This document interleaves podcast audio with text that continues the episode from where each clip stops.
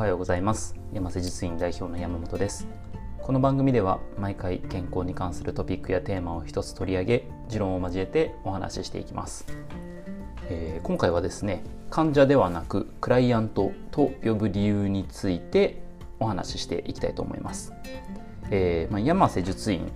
ではですね、えー、患者という言葉は基本的に使わないんですね。えー、患者さん、患者様、えー、などなど、ね、いろんな呼び方、ね、さん付け、様付けありますけど、えー、そもそも患者という言葉を使いません。えー、理由はいろいろあるんですけども、で、えー、と結構大きな理由、まあ、最近読んだ本でもですね、まあ、腑に落ちたものがありまして、えー、それがですね、臨床心理学の、えー、本を読んだ時なんですけども、えー、その時ですね、あのー、患者って英語で言うとペイシェントなんですけども、えー、せんきゅうひゃくよんじゅうねんだいのですね、あのー、その臨床心理学の、えー、方のロジャーズさんという方ですね、アメリカのロジャーズさんという方が、えー、患者ではなくクライアントと呼び始めたんですね。それがですね、えー、ペイシェントとクライアントの違いを分ける一つのきっかけになったんですが、それがですね、あのー、基本的にペイシェント、患者というのはですね、えーまあ、医療従事者ですね、まあ、ドクター、看護師、えーまあ、その他もろもろですね、えー、そういう医療従事者に対して、まあ、全てそれをこう、こうしなさい、ああしなさいって言われて、それに従う人のことを、まあ、患者、まあ、助けてもらうっていう感じですね。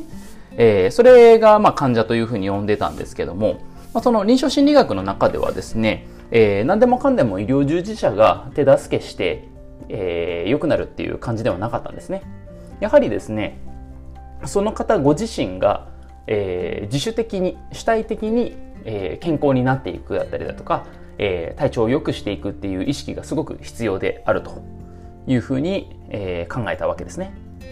で、その主体的に健康になることだったりとか、まあ、健康を目指すことが重要ってことになると、えー、ペイシェント、患者っていう立ち位置だとあんまり良くないんですね。もう任せっきりでもう健康、自分の健康を人に丸投げみたいな、えー、それは良くないので、えー、そこで当てはめた言葉というのがクライアントという言葉ですね。えー、クライアントはですね、そのペイシェント、患者と違って、えー、自発的にサポートを受ける人のことを指します。で、今の例えばですね、えー、健康状態が悪いっていうのが自覚があって、それを良くしたいから、えー、自分でも何とかしたいけど、まあ、やり方が分かんない、方法が分かんない、だから医療従事者だったりだとかに、えー、情報だったりだとか知識、えー、あとは治療ですね、それを求めるっていう。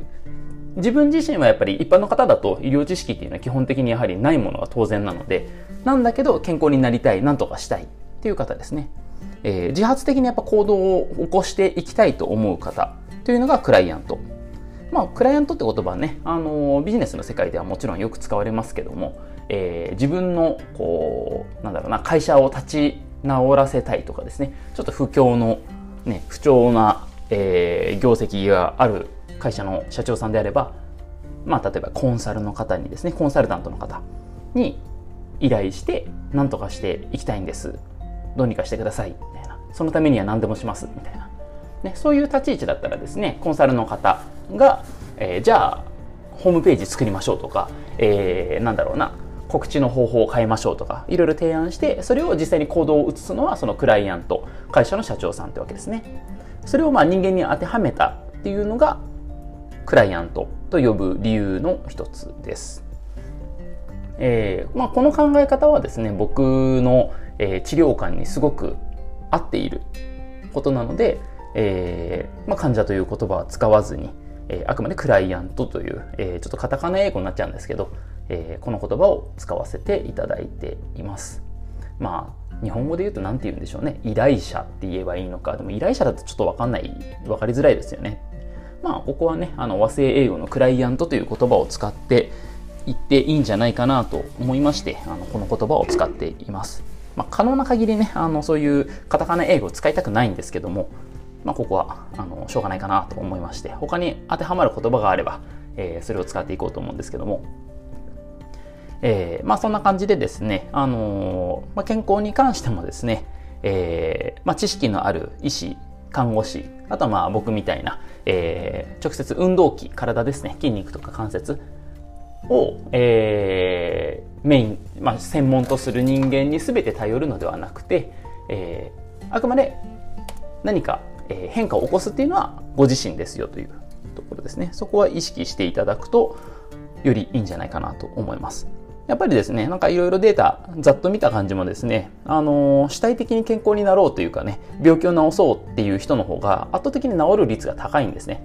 あのー、症状が、えー、好転することですね、えー、それがすごく多いというデータも出てますので、まあ本当にね、えー、この世の中いろんな情報がね、雑誌とかでも健康情報たくさん流れてますと、えー、それを何が正しいのか分かんないっていうね。でまあそれをしらみつぶしにやるのももちろんいいと思うんですけども、まあそれも合わせてですね、自分でこうチャレンジしていくこともすごく重要なんですが、それと合わせて、えーまあ、僕みたいな専門家に、まあ、相談だったりとか治療を受けるとかしていただければ、まあ、よりそれが最短距離で、えー、健康に近づくよということは言えると思います。ここはね、自信持って、えー、言ってますので、ぜひぜひよろしくお願いします。